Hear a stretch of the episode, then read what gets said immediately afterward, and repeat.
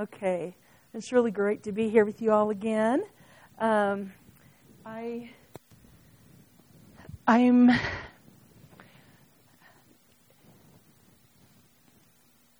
I was just kind of pondering, you know, how, what to share with you all. Just been pondering a lot of different things here this year, and and different uh, messages and all of that, and I just really felt like I just kind of wanted to, to speak to you a little bit from from some of the things that I feel like God is just kind of downloading um, to me. It's kind of a little bit of a, a big big picture look, but how it comes back to the individual. It seems like whenever I've been here that it that tends to be the case. So um, anyway, so I kind of want to go. I want to start with a little bit of a, a story. Um, about our our existence and about who we are and and uh, God's heart towards us and that. Um, but in, in, as we near the end, I, I want to go into kind of a prophetic experience for us, okay? So I brought us an instrumental, and I just want us to have an encounter with God today. So I want to see the Lord just stir up this area. So, in fact, I just want to begin with us praying before I even share any of these things. God, I just thank you that you're here. And I thank you that the Spirit of the living God is among us right now. That Jesus himself is in the midst because we are gathered together in your name. I thank you that you are here. I thank you that you brought love and you brought peace. You brought grace. You brought the empowerment to do the things that you are drawing us and leading us into. You brought everything that we need, everything we could possibly imagine and beyond. You have available to us through your Spirit. God, we just invite you here in a powerful way. God, I thank you that as we were worshiping, that you just began to express your heart, that right here today, that this place is a throne. This is a throne for you to sit, a throne for you to come and be seated as King, to be seated as God in our midst, Lord, and that your voice would echo across this land. That, Lord, it would reverber- reverberate from the mountaintops, that even the mountains would say yes. He alone is God. Lord, I pray that your praises would go forth. That God, as we connect with you, that the worship never stops. Lord, I love it. I love it that you gave us music. God, we are so grateful for music. But Lord, it's your desire that the worship never stops. It's an agreement with who you are. And when we agree with who you are, we also agree with who we are, God. And we find the us. And we find the power in us, the power in our union, the power in our connectedness, the power in the fact that we are in you, and that we have your mind, and that we have your heart, and that we are your body, and we are your extension. And we find that. We find that identity in worship, God, as our whole being aligns with who you truly are. So God, I just pray right now that every heart has entered into a place of worship right now, God. And that everything we do for the remainder of our time together is worship. That our hearts are open. God, we've become the gatekeeper of the gates of our own hearts. And God, we choose to open up the gates and let the King of Glory to come in. God, we make that choice today. We worship you in spirit and in truth. We give you our lives. We surrender our hearts. We make ourselves available to you today to hear the beauty and the wonder of the thoughts of God right here in our midst, Lord. We thank you. Lord, everything begins with honor. Everything begins with honor, God. To have a, a real covenant relationship, we begin with honor. And God, we begin with honor today. We honor the Spirit of God. We honor the Word of God. We honor the presence of God. We honor the, the leading of God in this place. And God, as we posture that way, then you respond because you inhabit the praises of your people. And when we lift you up, the invitation is one that is irresistible to you. And so, God, I thank you that every heart is postured in a place of worship today. God, God, you reign. You reign. You speak. You have liberty in this place. You lead us where we haven't gone before. You open up our minds and you open up our hearts to receive you in greater ways than we have before, God. Lord, we're so small and you're so big. I pray, God, that you would reveal some of your bigness to us, God, that we would step into it, Lord, in the name of Jesus. God, I thank you. I thank you for this people. I thank you for Kedrick, and I thank you for his passion for this, this little town, this passion, his passion for this little valley, this little area, the love that he has for all that are here, God. I just partner right now with the love that you have and the love that you've imparted to Kedrick and the invitation that you've given me today. God, I partner with you in that, Lord. And we share in the love of this land and of this people, God. I pray, Lord, that your word prospers in this place. And everything that you release right here today and going forward the, the, from the hearts of the minds of the people that experience you today, I pray a blessing over that, God. Let it be heard. Let it be known. Let it be felt in this area in Jesus' name. Thank you, God. Amen. Amen. So, all right. So, in the beginning, I love the story of creation. I love in the beginning. I love the idea that we were in God's heart, in God's mind. We were a part of Him. And then He deposited us in the womb of His choosing. And and and He crafted us there. He formed us in the womb. And, and He knew our thoughts. He knew our inward parts, our being. He knew every part of us. And then He released us into the earth for purpose.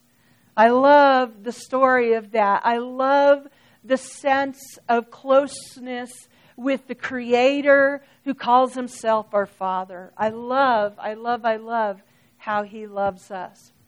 And so in, in the beginning when He formed humanity, it says in Genesis two seven that the Lord formed man of the dust of the ground, and He breathed into his nostrils the breath of life, and man became a living being. And when him, God got together, his, his portions, the Father, the Son, and the Spirit, and He said, let us make man in our image, according to our likeness. Let them have dominion over the fish of the sea, over the birds of the air, and over the cattle, over all the earth, and over every creeping thing that creeps on the earth.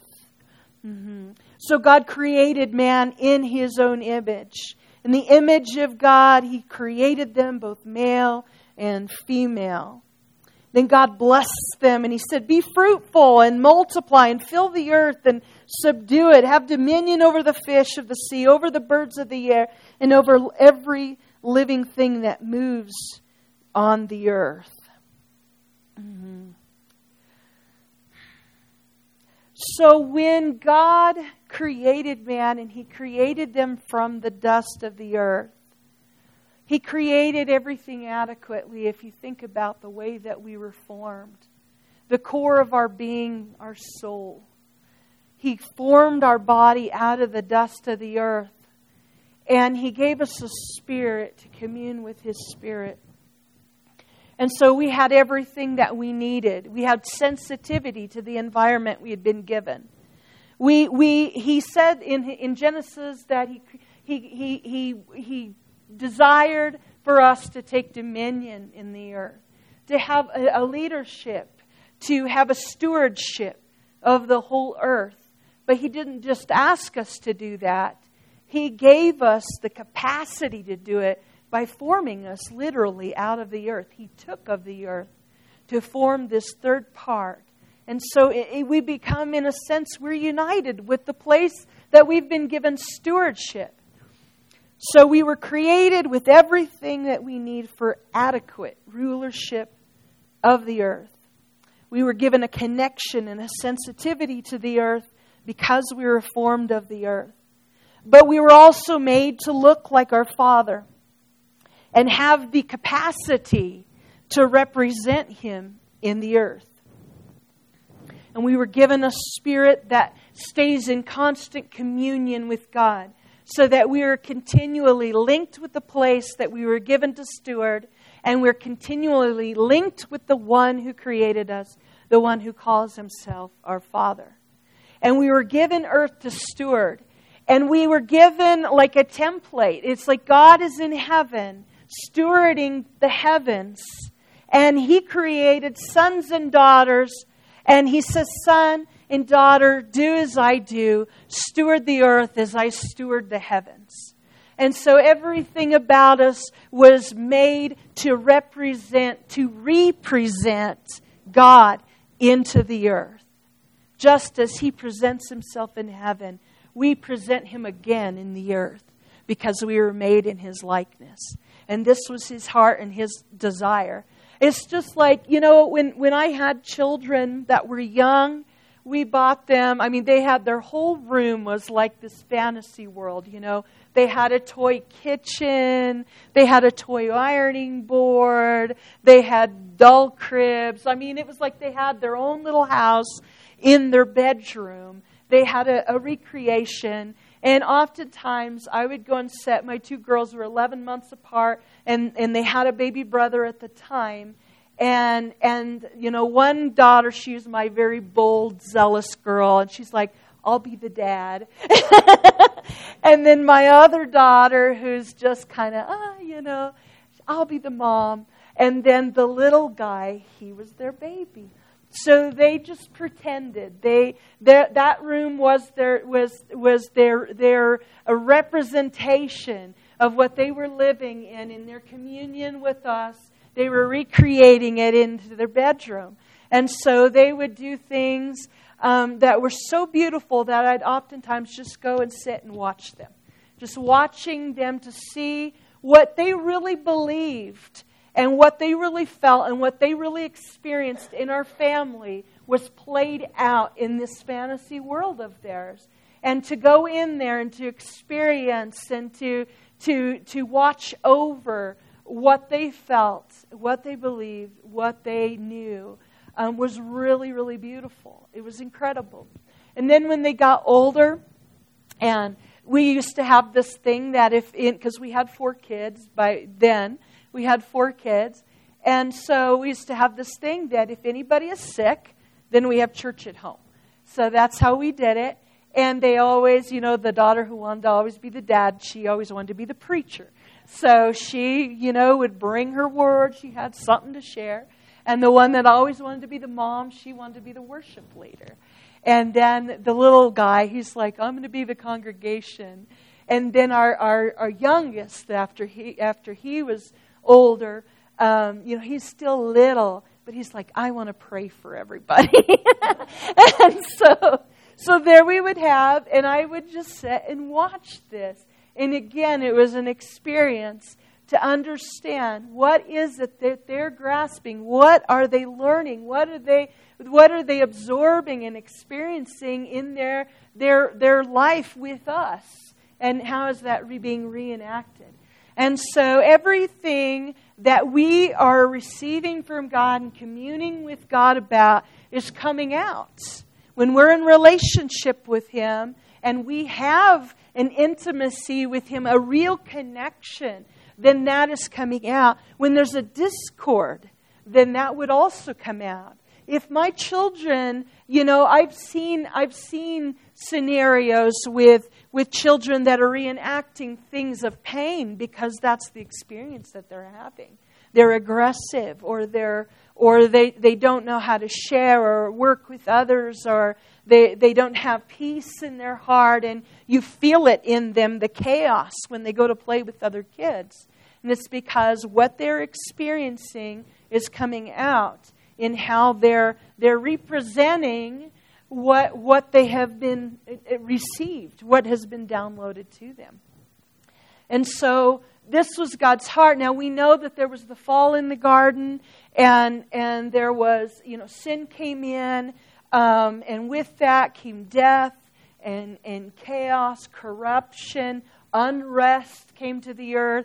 There was all of this that took place, right, because of the fall. But um, But then we have years later, God, he determined that it, it, things would not stay this way. That he would make rescue. He would make deliverance. He would make restoration and redemption even um, for those that he loves so very much. And so as we know, he sent Jesus to die for us so that a whole new seed could begin. Jesus is a whole new seed line. He's brand new. It's a whole new seed line. So immediately when we come to Jesus, we're a new creation. We, we're, we're brand new in him. And, and uh, the corruption is now gone. Okay? So this is where I kind of want to take a moment. I was just pondering with the Lord about what is happening to us. What is taking place. And so the Lord was just kind of, I just kind of wrote down these, a couple little paragraphs. So I'm just going to kind of read them to us.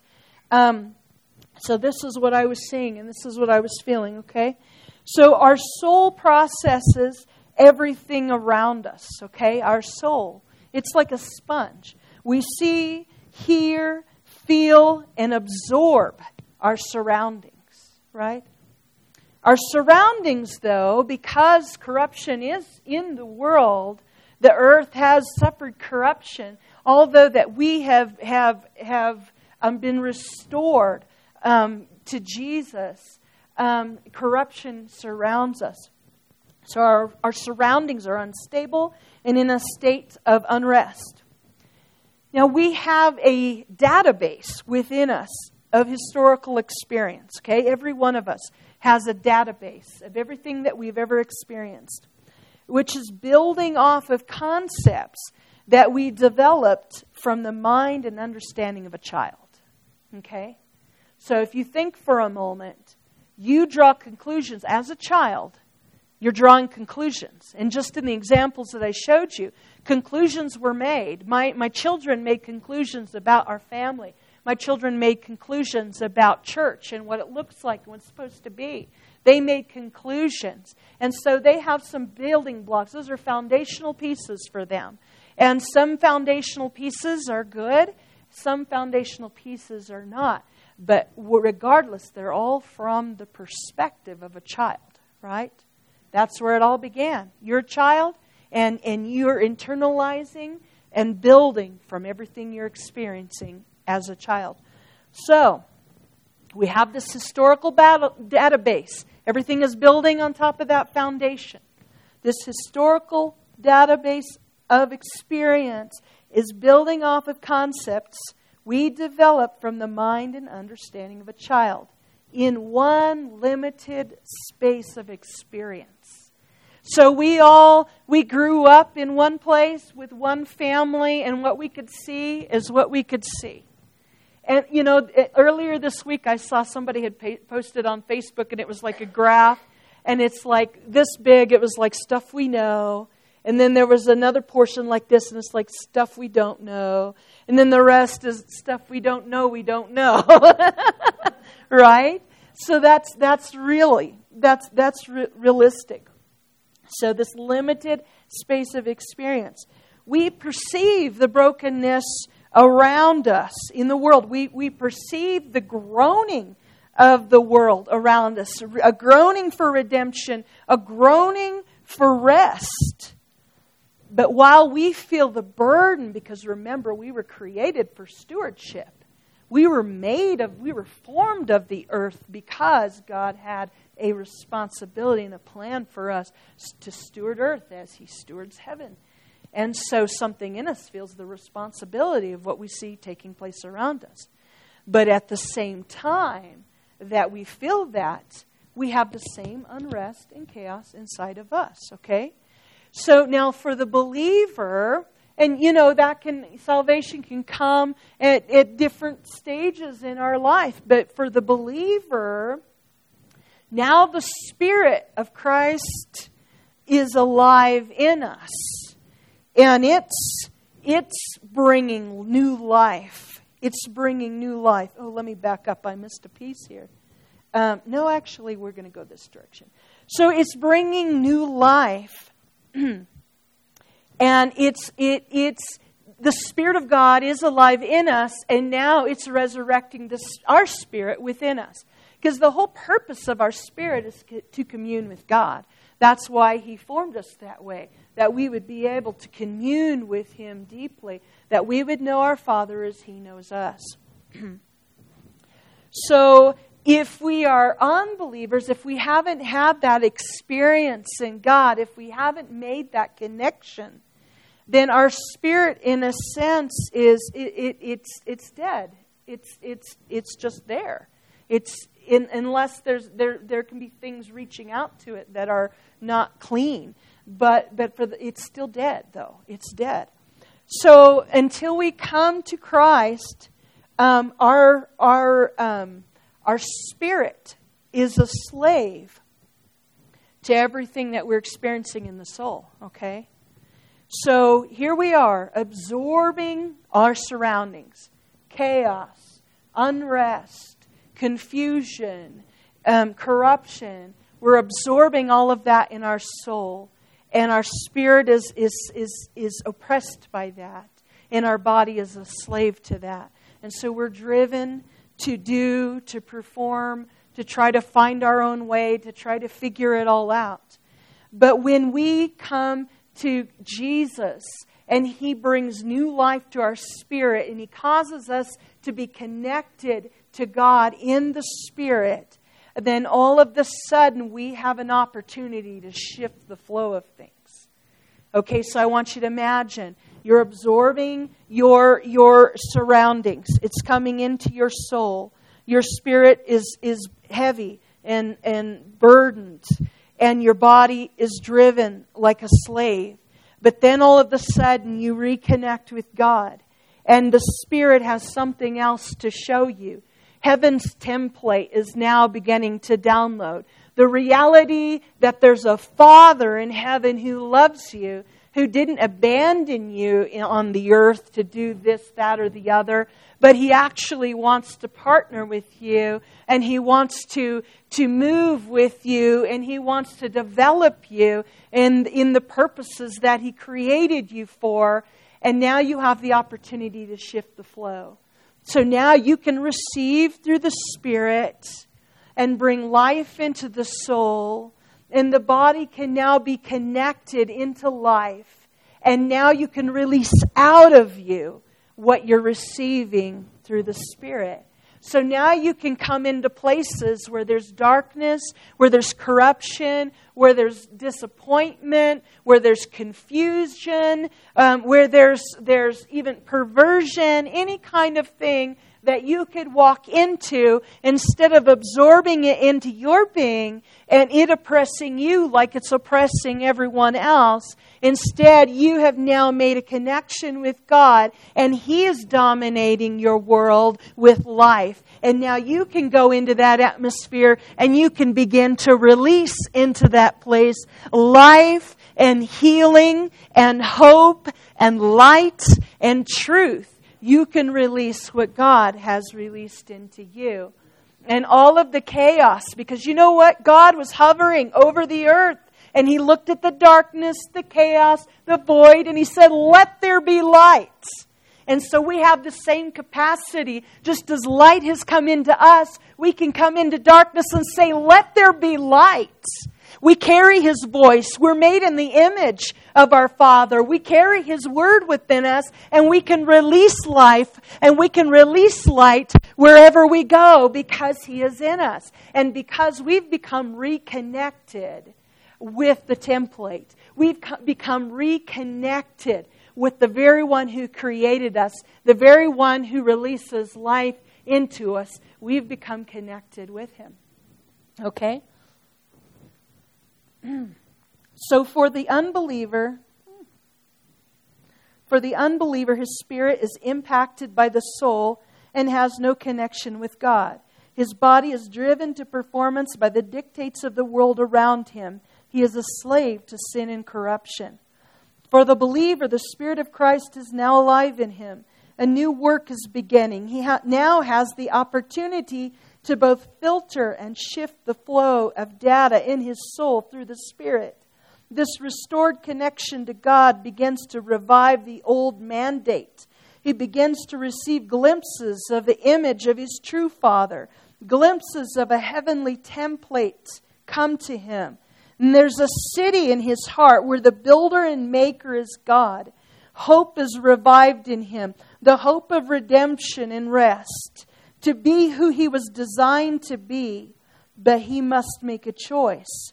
Because the data of his surroundings and his historical database are conflicting with the image and the templates. He must continually decide which will rule within him, faith or sight.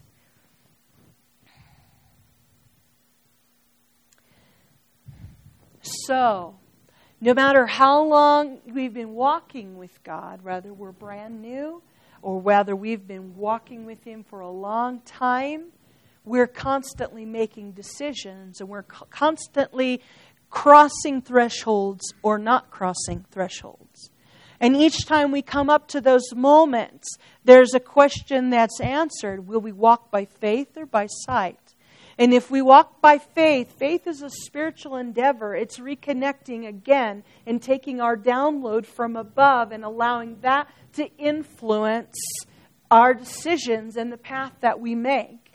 And if we choose in that moment to walk by what we see, um, you know, in the flesh, how we're feeling, what we see happening around us, oftentimes we'll come into challenges where are we going to to believe God for something and what we're we're seeing with our eyes. We see something negative. We have a, an adversity that we're experiencing. Are we going to say, God doesn't care about me, God isn't with me, or I feel hopeless, or, you know, we have those choices that we make. And sometimes we make the choice to go by sight and not by faith. But God is so gracious that he hovers there. Now, we're not crossing that threshold because we didn't make that choice. We didn't make the choice to move forward in faith. And so we are st- kind of stuck there. But grace is hovering with us there as well. And he's waiting for us to finally say yes. And then grace comes and he begins to empower us to overcome what we see. He begins to empower us to believe again and to walk by faith and, and to ignore everything that, that is speaking all around us and to trust what's coming by the Spirit of God. To trust that and to begin to cross over into a new place of faith. So we're we're, we're coming across these thresholds. Excuse me. You know, in Matthew five three, it says, "Blessed are the poor in spirit, for theirs is the kingdom of heaven." And you know, when I was looking at that word "poor," and and and looking at that that original meaning in the Greek, and it. It, these are some of the concepts uh, related to that word. To crouch or cower like a beggar. Um, properly bent over. Uh, deeply destitute. Lacking resources. Um, so when you see this, this is a this is a posturing of humility.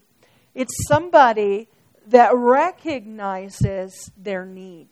And when we recognize our need, then we receive our answer. So when we're at that threshold, and, you know, I know for me, I've thrown pity parties there. I have. Let's sit here and camp and pout about it for a while. I've done that. I think we've all done that at times. But God, he keeps working upon us, and we come to that moment where we recognize that we're poor in spirit, that we really need his help. That we and it's and it's not just just a recognition, but it's a willingness to bow. It's a willingness to posture in humility before him, to really begin to see he is God and I am not. To see our frailties and know that we need his help. To know that we need grace to cross over that next threshold, to keep moving in the things that he has for us. Because his heart is that we would be fruitful and that we would multiply, that we would do well in all that he sends us to, whatever that looks like. Rather, it, it is building family, building business, expressing creatively, whatever it would be. God's desire is that we be fruitful and multiply, that we would do well in the thing that He sent us to do. So he, his desire, but you know what? He's not going to let us cross over something we're not ready to cross over. So that's why we can't just cross over. So if there are some things on your heart where you're saying, I want more of this, or I want more of that, you know, oftentimes when you think of like some of the gifts of the Spirit, or you think about um, opportunities for ministry or for service or for adventure or whatever it might be, there might be things that come to our mind that we want to be a part of. You know, or even maybe it's maybe it's it's success in a particular industry because you know that God wants to do a good work in that industry.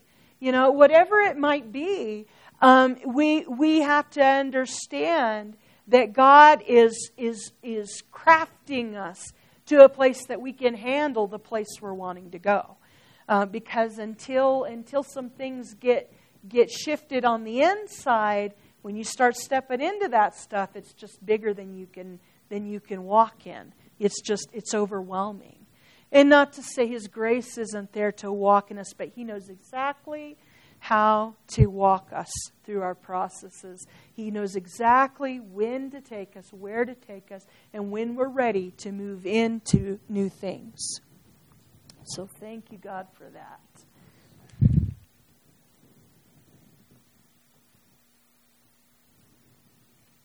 So my heart here, um,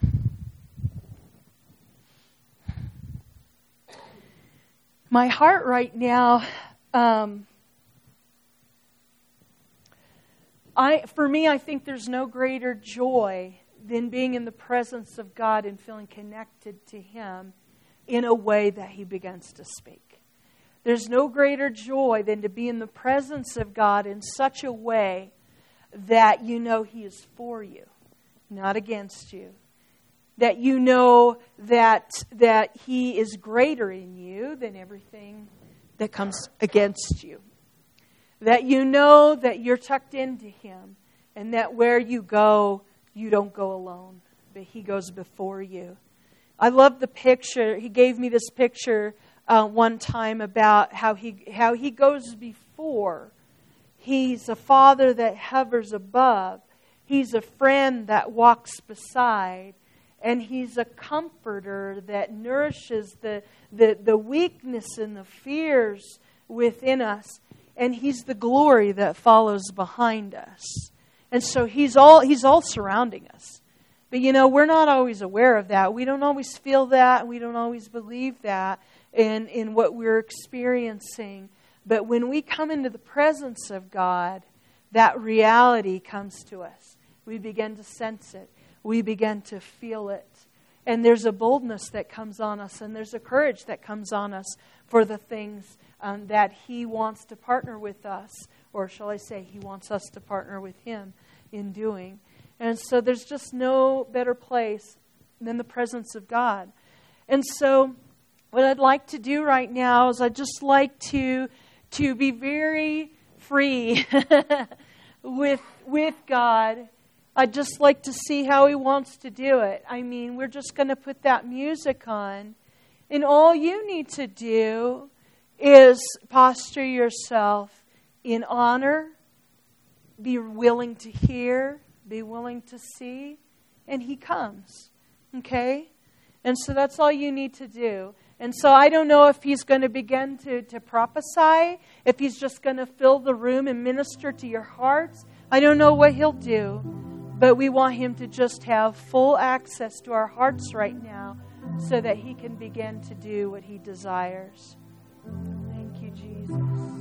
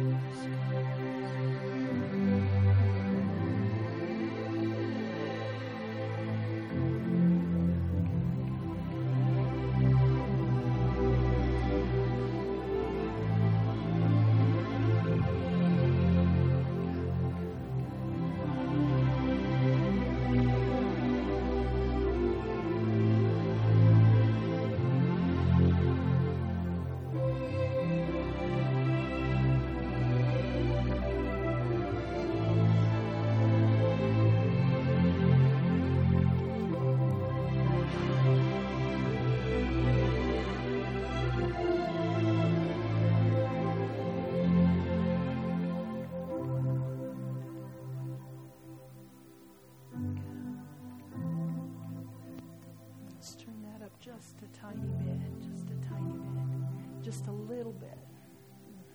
God, God, God, God, God, God, God,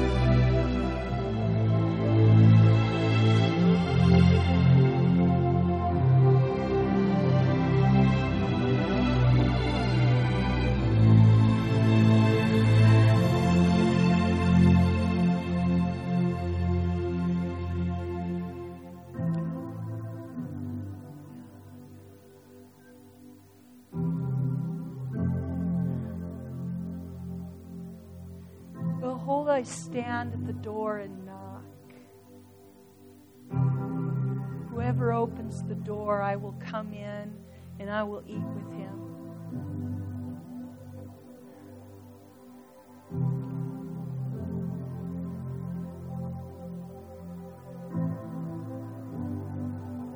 Jesus, you're here in our midst. And your heart is alive for every person in this place. Your desire to meet them where they are is inconceivable.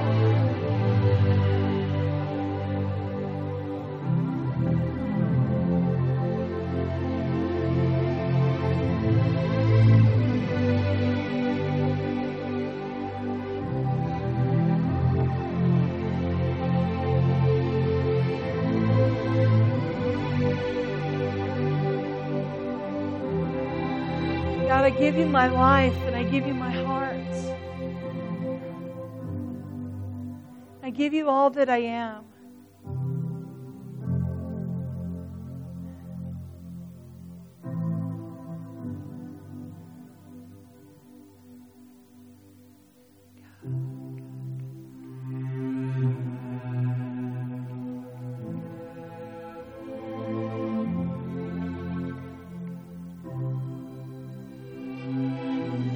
I believe, help my unbelief.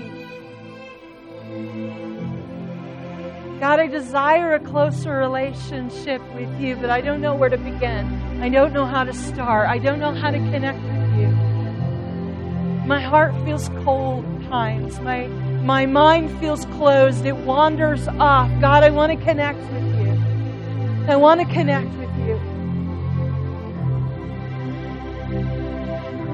My spirit is willing, my flesh is weak. I want to know you more.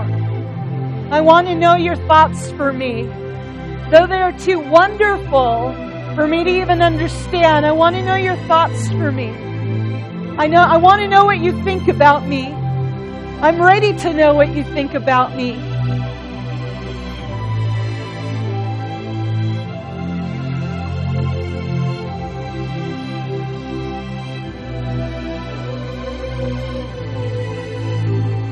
Some of us, the voice of the accuser is just pounding our head.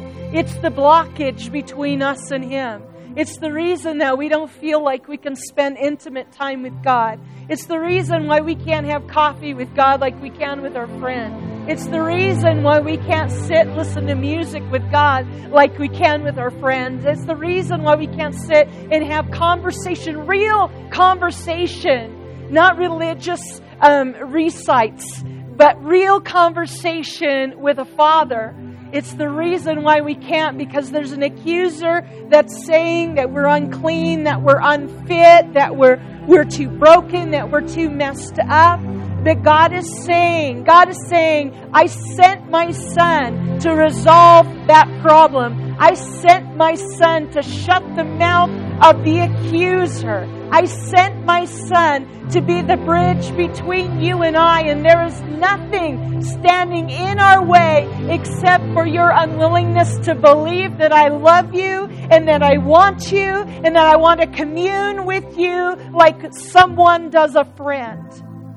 And so, God, right now in this place, Lord, God, we just say yes. We just say yes. We say yes with everything in you. If that's you, if that's how you've been feeling, like the accuser stands between you and God, I want you just in your mind's imagination to picture yourself walking past that devil, walking past that voice and running to the Father who loves you. He already knows. He knows everything. He knows what you thought this morning and even last night. He knows what you've been engaged in, and He doesn't care. All He wants is to restore communication and connection with you. And so if that is you, imagine it. I'm telling you that when the presence of God is here, your imagination becomes consecrated to God. It's the place where you and Him connect. It's no longer just you thinking and hoping, but it becomes reality because His Spirit is communing with your spirit in your imagination, this holy place that has been sanctified by the presence of God. When you imagine yourself running to the Father, you are running to the Father. It becomes your reality. So God, I thank you. I thank you for that one. I thank you. I thank you for running to the Father.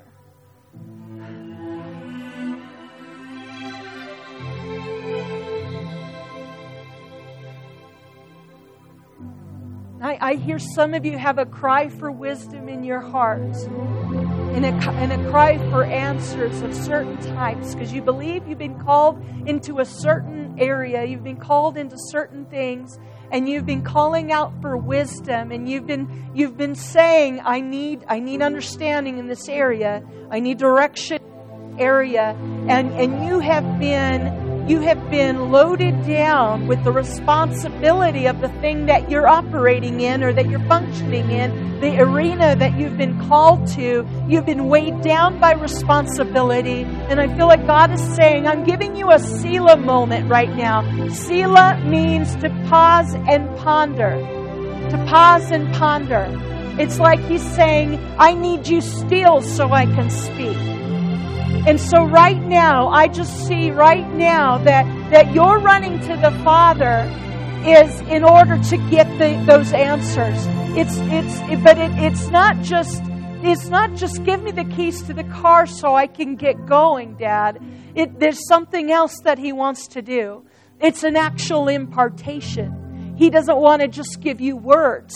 He wants to impart to you a part of Himself that makes you capable of carrying out that wisdom. And so right now, if that's you, then I want you to begin to present yourself to the Father and say, impart to me wisdom, impart to me truth, impart to me direction.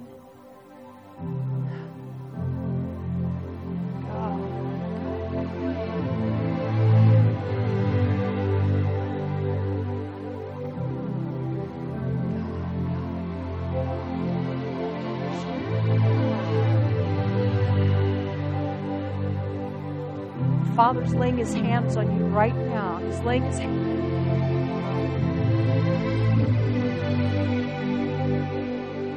He's expanding you right now. Expansion, that's the first thing that has to happen.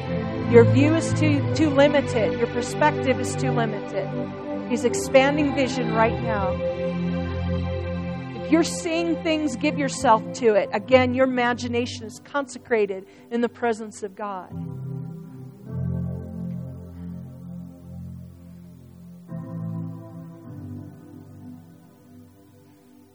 Let visions and words come right now, right now, God. Begin to speak truth. Begin to reveal wisdom.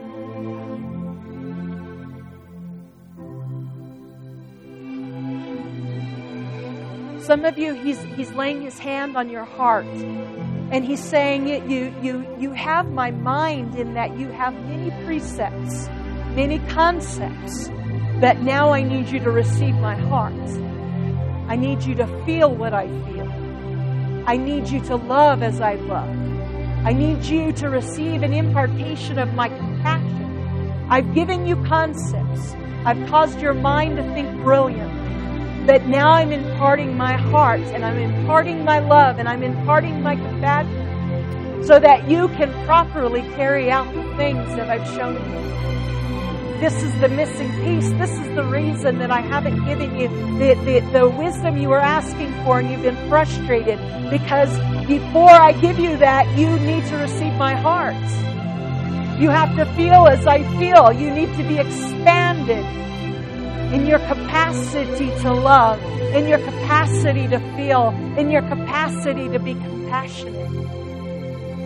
So he says, I lay my hand upon your heart and I expand you now. And where your heart is stony, I make it flesh. And where your heart is unable to feel, I breathe life into it. And it is living.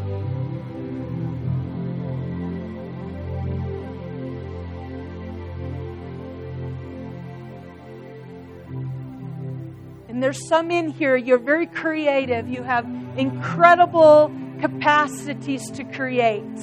Like you could go anywhere and do anything because God is so alive in you. In creativity, you could take something, nothing, and make something because of how profound the, the creative flow of God is in you.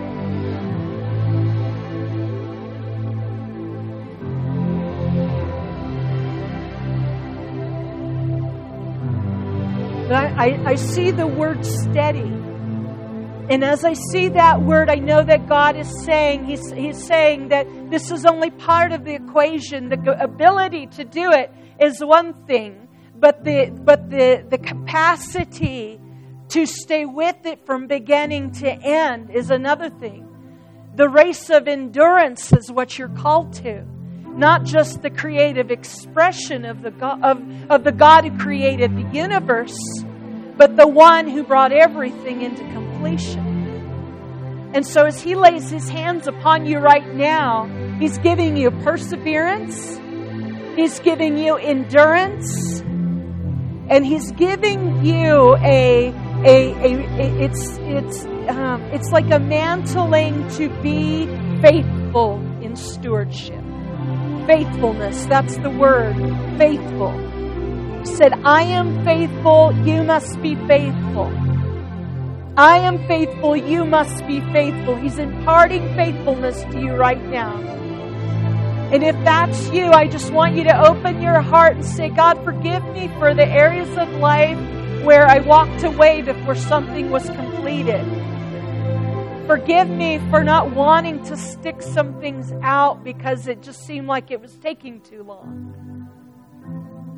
And as you give that to him, you know, repentance just means to turn.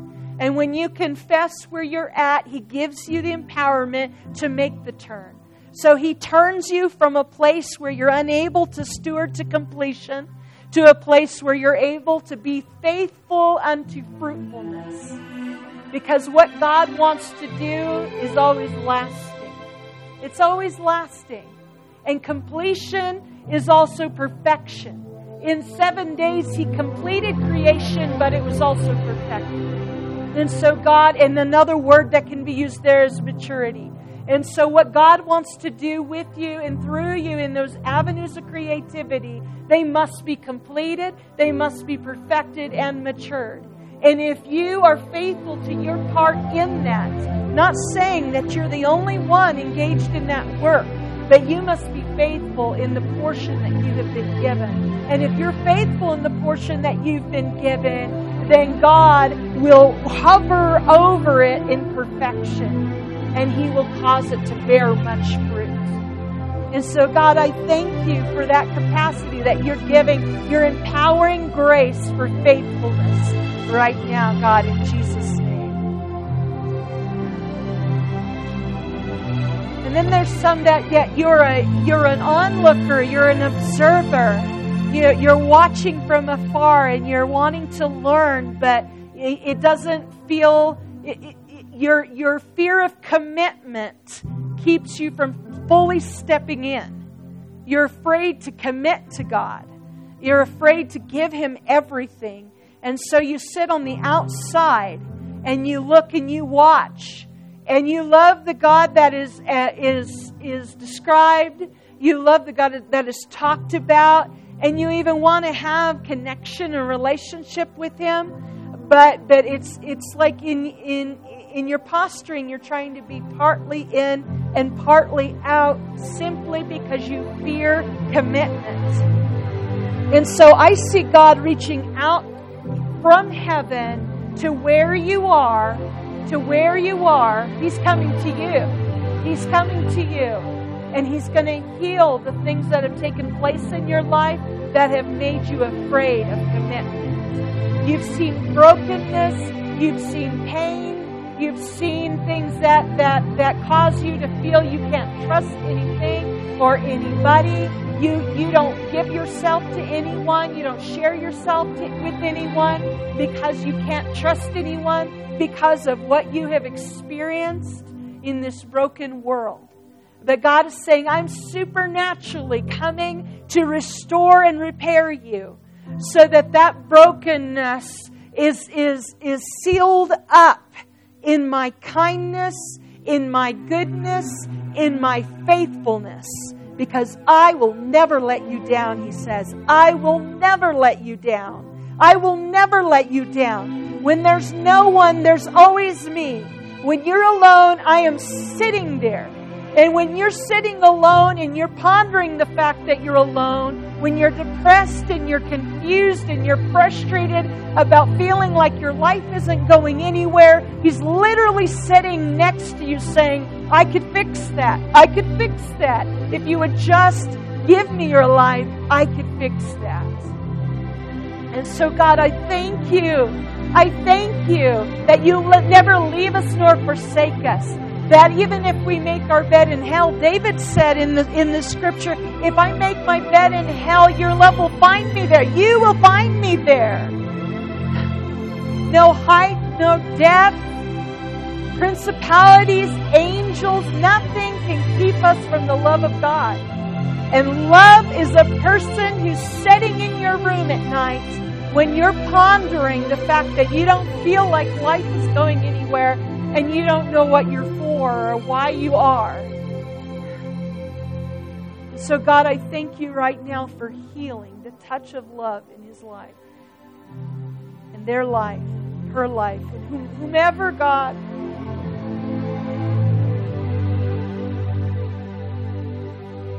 Thank you for the touch of love. Thank you for the touch of love. Thank you for the touch of love.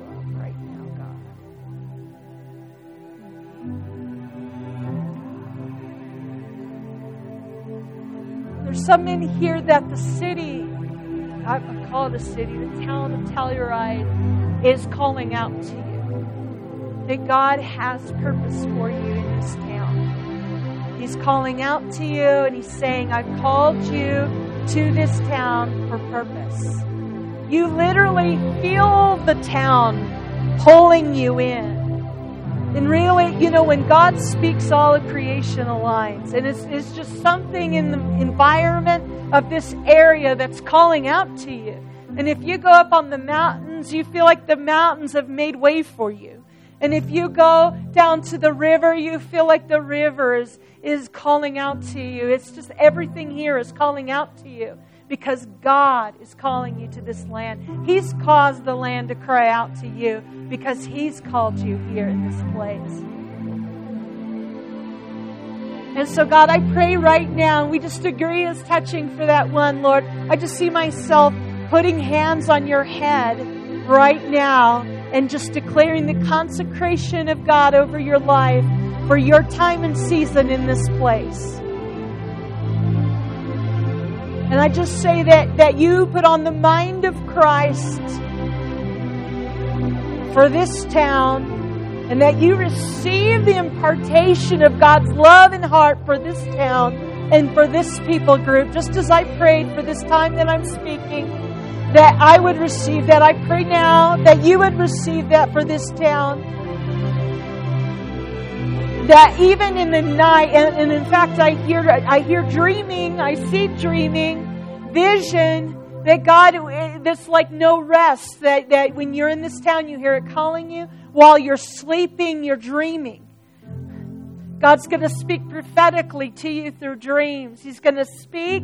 He's going to minister. He's going to ignite you. You are a catalyst. Oh, fire starter, begin a fire here. Fire starter, begin a fire here. You've been called here for this purpose. And in fact, you've been sent out by the word of the Lord to come and to start a fire. I hear people speaking over you saying you're going there to start a fire. I see people laying hands on you and sending you here because His voice is the same there and here. His voice is over the earth to accomplish the thing in which He sent it. And He's going to accomplish something through you. So I pray consecration and focus over your life. That you would see, that you would feel, that you would know your purpose in this land. And that you would start a spiritual fire in this place that would be unquenchable.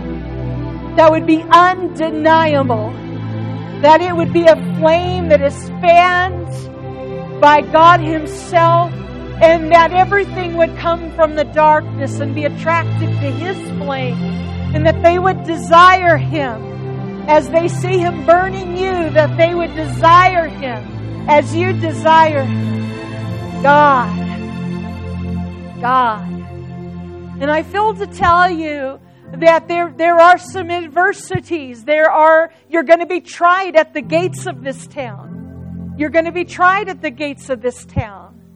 It, but it's part of what I was sharing earlier. It's about crossing over a threshold, and it's about being ready to step in. And so some of the trial that you're going to experience, it's like I see it at the gate of the town. It's, you know, from a spiritual standpoint, it's the gates of this town, and you'll be tried there, and it's like a fire of refinement. It just, it, all its purpose is, is to bring forth the purity of God in your life, so that as you enter the gates, because the gates swing open for the King of Glory, and God reveals His glory in the refined vessel. And so God will allow you to be tried at the gates so that you will come forth as gold, so that as you enter in with the King of Glory, that people wouldn't see you, but they would see Him, and they would be drawn to Him in you, for His purpose and for His glory.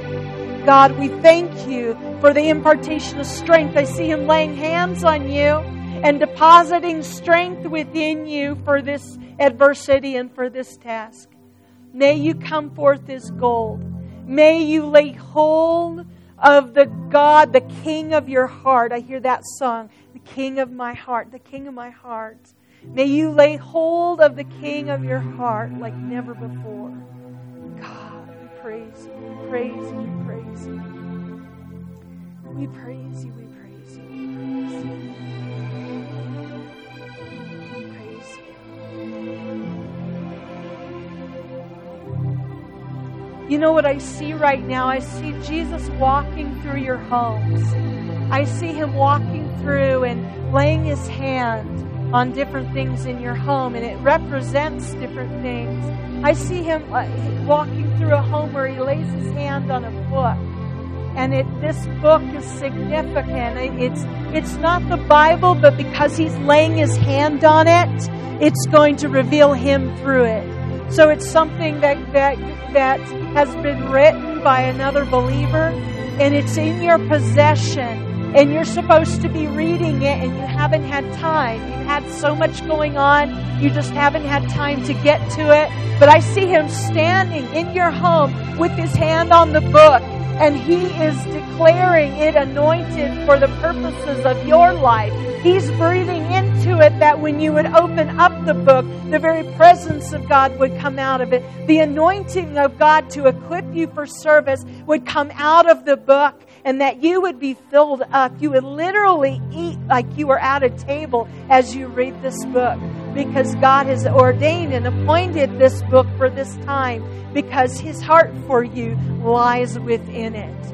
And so right now, God, we just call that one to that book for that appointed time, because it's it's beyond the book. It's about your appointment with them and this season for their lives. And I thank you, God, that you caused them to have the capacity, just like we said, we walk by faith and not by sight, and that means choices. It's continuous choices, and we make the choice as to what we need to do next. And sometimes we say yes, and sometimes we say no. And no brings us to a place of delay. And then we wonder why there's delay. It's because we didn't make the right choice.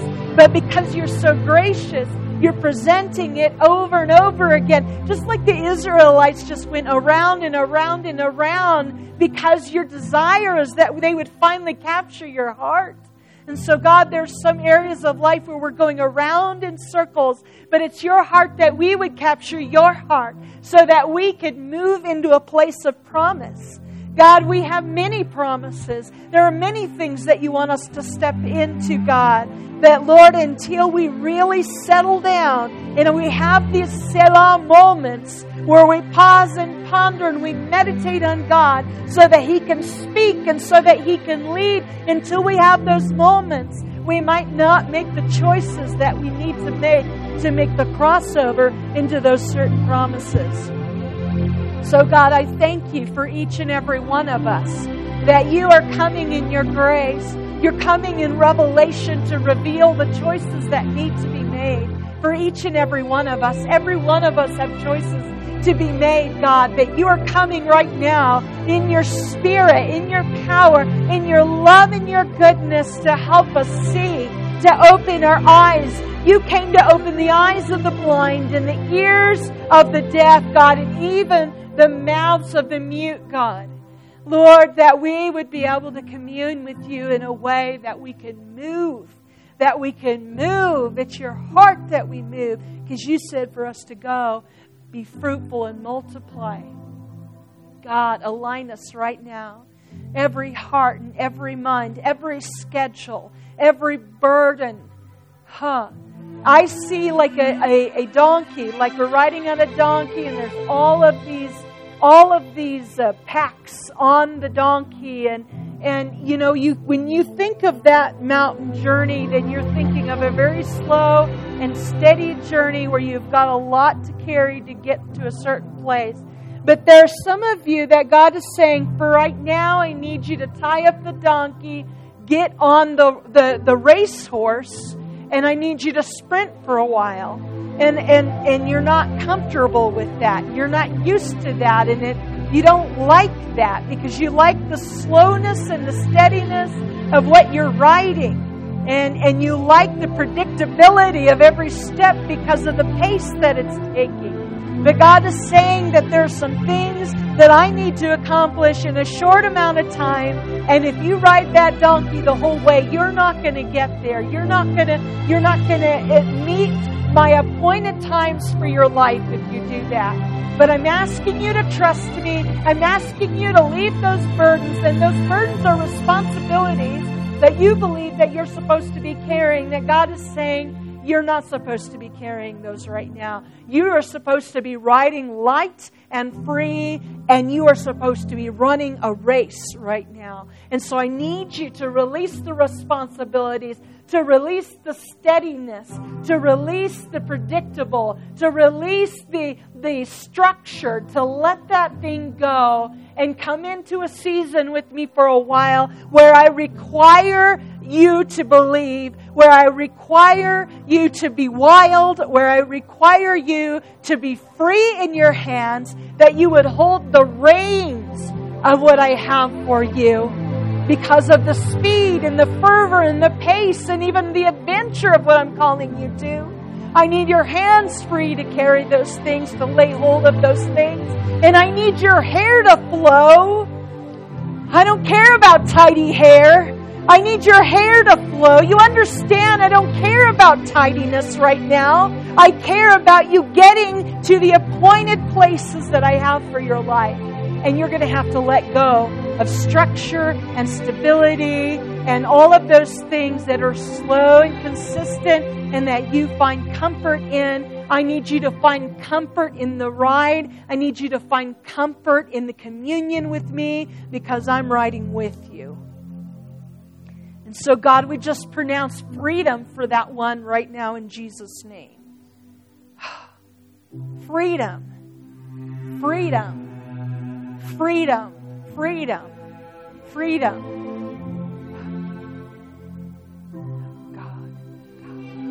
And everything that is necessary to make that transition. What what do we need? What do we need? What do we not need? It's more what we don't need. God, I just pray right now supernatural downloads in the days in the days of this week particular. I speak to this week, and I just say, God, that you communion, you commune with that one, and you begin to show them like you're checking off a list of all the things that have to be released. And I thank you. I thank you for the empowerment. Again, the grace to do this. It's a threshold crossing. God, I thank you that your word says that in order to find our life, we must lose it. And we're all being called to lose it. Some of us like to ride wild and free, and you're calling us to a place of stability. Some of us are riding in stability, and you're calling us to a wildness. Whatever it is that you're challenging our character in, and it's really even more than that, you're challenging our ability to trust you. Because when we're comfortable, we don't have to trust you. But when we're uncomfortable, we have to trust you. And then we shift from walking by, by sight to walking by faith. And so, Lord, everything that you're challenging us with right now, God, I pray, Lord, that particularly in this week, in fact, I declare a turnaround for some people, God. A turnaround, God, a defining moment of change this week. I pray that every mouth that comes to them reiterates your word and reiterates your purposes. I pray that everywhere they look, they see it lined up. You say that your voice is the, is the sound of many waters. I pray your voice would resound all over the place, the thing that you are speaking to the heart of your people right now, God. Let them know, let them know with everything in them that you are speaking, you're directing, and you're even challenging, God. You are challenging us. Oh, and thank you, Lord. Thank you, Lord. God, there are some that are asking for gifts of healing. There's some that are asking for gifts of healing. Like, you want to be able to walk through these streets and just lay hands on people and see them healed. And what's coming to me right now, I recall a story that Heidi Baker had shared. And she had desperately wanted to be able to lay hands on the blind and their eyes be open. And, and it wasn't happening. She was praying over multiple people, and it wasn't happening, and it wasn't happening, and it wasn't happening. And then finally one day she prayed over someone. Their eyes were open. And then she prayed over a second person. Their eyes were open. And then she prayed over a third person. Their eyes were open. But you see, the uniqueness of the, of the situation was that each one of those whose eyes were open, they had the same name as her. They had her same name. Everyone else she prayed for, their eyes were not open. They weren't healed. But these three that she prayed for had her name. And finally it dawned on her what he was saying. He's saying, I want to open your eyes. I want to bring healing to you first. When you can see, then you will begin to open the eyes of the blind. And so there are some aspects that God is ministering in your life, where he wants to produce the healing in you in a spiritual manner in which you desire to see it in a physical manner. And so you're bringing yourself to him, and you're, and you're presenting everything that you're longing for for others. I, I, you present yourself to be healed in that way in the spirit. Let God begin to, to move within you and bring you to a place of true sight. a place of true revelation where you can begin to be entrusted with some of the things that He wants to do. And He wants to do more than heal. He wants to do more than heal people. But He wants to entrust you with, with power to preach. To preach into that situation. To preach, to speak words of life. And when I say preach, I mean, I'm not talking about a sermon from the pulpit. I'm talking about the words of life from the very throne room of God coming out of your mouth and deposited into a stranger, being deposited into someone that you encounter on the street or in the store or anything like that. But the words of life will reside in you, and you'll do more than lay hands and have them healed in the physical. But life will begin to reign in their lives because you will release the words of life from the very heart of God into the life of that person. And so, God, I thank you for the healing that you want to do in the Spirit for that one that is crying out for those gifts to operate. I thank you, God. Oh, I thank you, God.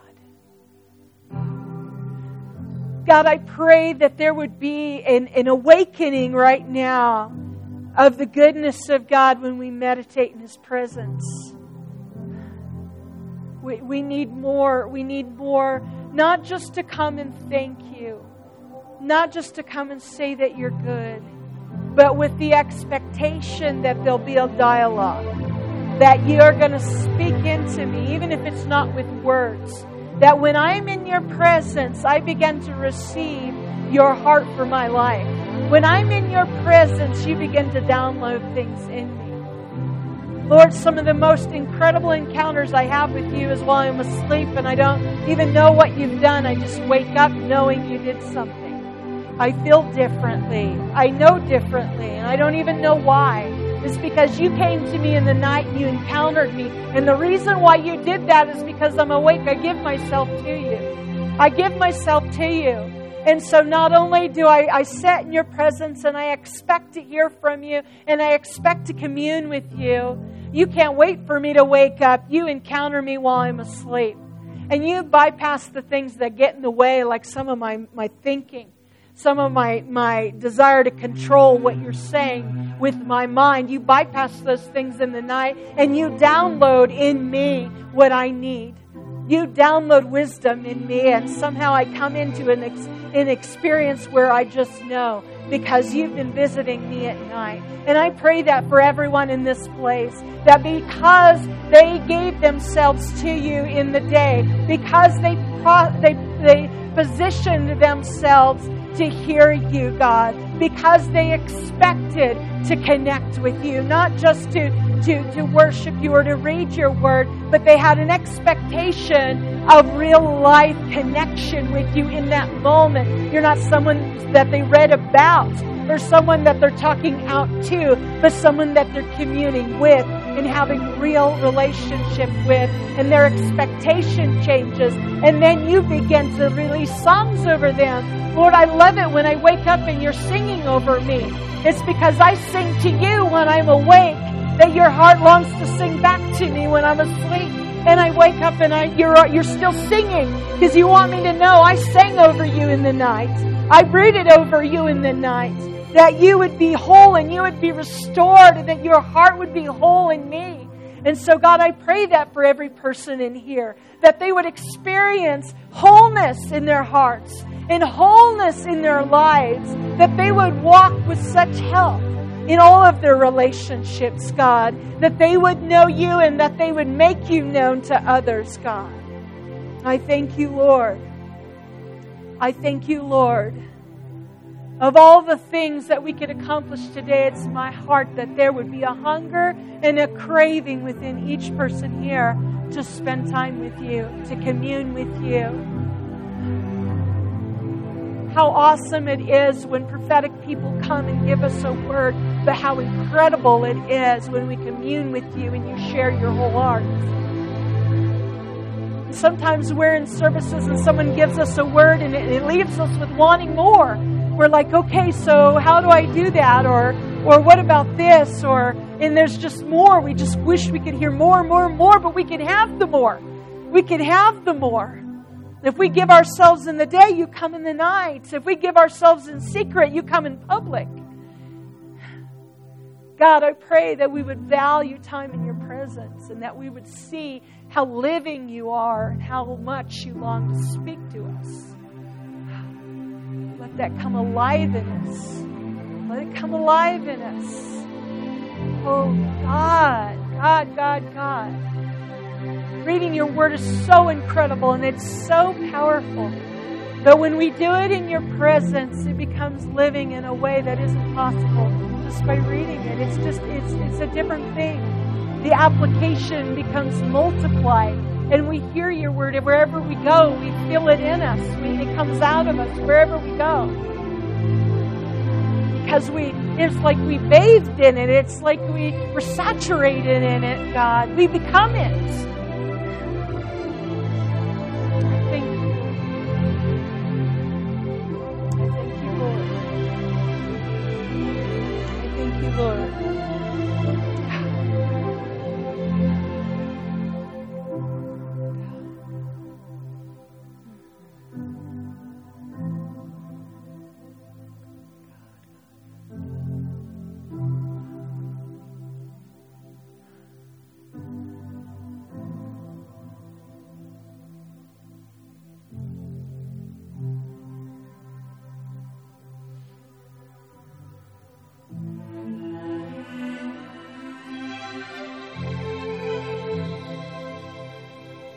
Strangest vision, so I'm just, it makes no sense to me, so I'm hoping it makes sense to somebody out there. I think it's it's rather personal. I mean, it, it must be personally applied. But I see I see two hands, and one of them, and it's your hands, whoever you are, and one is painted red, and one is painted green. Like there's literally paint on your hands.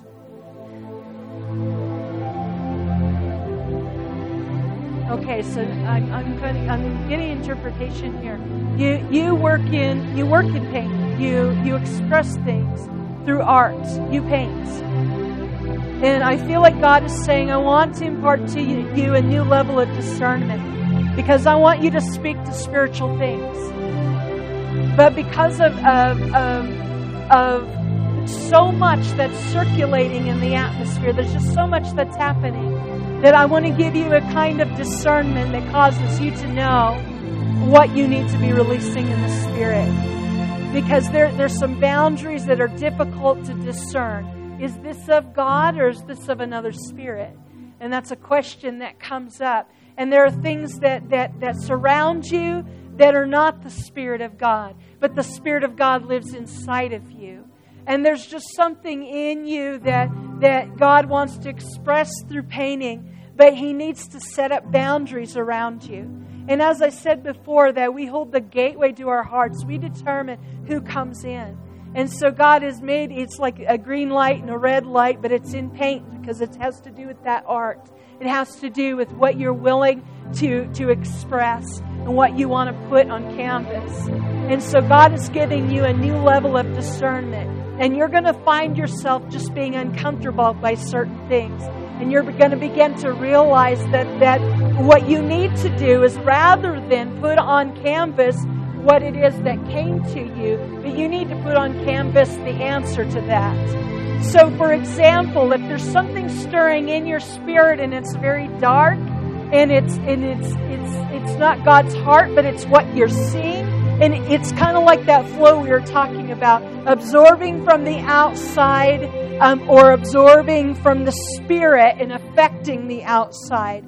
So God is, is putting this ability within you that your eyes are open to what's really out there. But what you have to do is take what, what you see, and you need to provide the answer to that. So if you're seeing something that's very dark, that's depressing, that, that brings death, you need to begin to release something that answers that. You need to release light.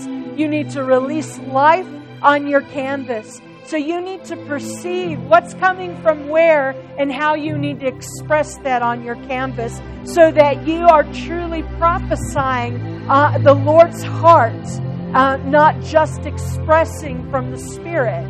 Because God has given you an ability to see in the spiritual realm. He has given you an ability to see your surroundings.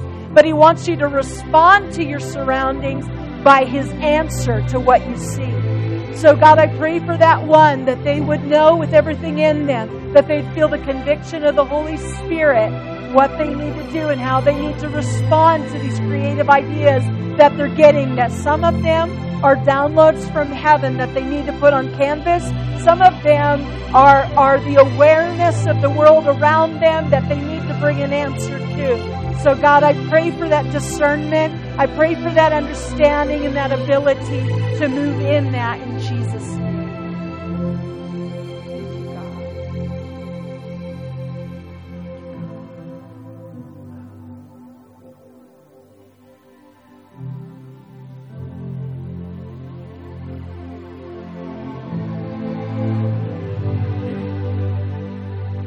I feel like I could just go on forever here. I, I, but I, I feel like we need to, for time's sake, we need to go ahead and close. But thank you, God. Thank you, God. Thank you, God. Thank you, God. So, Lord, I just want to pray this one last thing on, on everyone here. I just want to release blessing.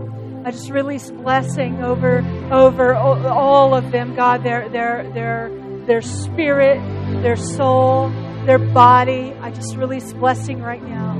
Just release blessing over them. I release blessing over this this congregation and over this this town of Telluride and, and everything that surrounds it, God, all the communities that are tied to it. We just release blessing right now, God. And I thank you that you've made a place. That you've made a place to to sit and to to come and to commune with the people of this area. God, I pray that you would go with each one and empower them in your heart for everything that was said and done today, that you would empower them to move forward in it, God. Not just a moment to set aside, but that they would flourish in it because it was your heart for them, ongoing, not just this moment. So God, cause them to flourish in it, Lord. Cause them to prosper in your word for their lives. Cause them, God, to to to to not grow weary in doing good, God, but that they would continually press on until they reap the harvest of what you've been doing in their lives, God. I thank you. We reap if we faint not.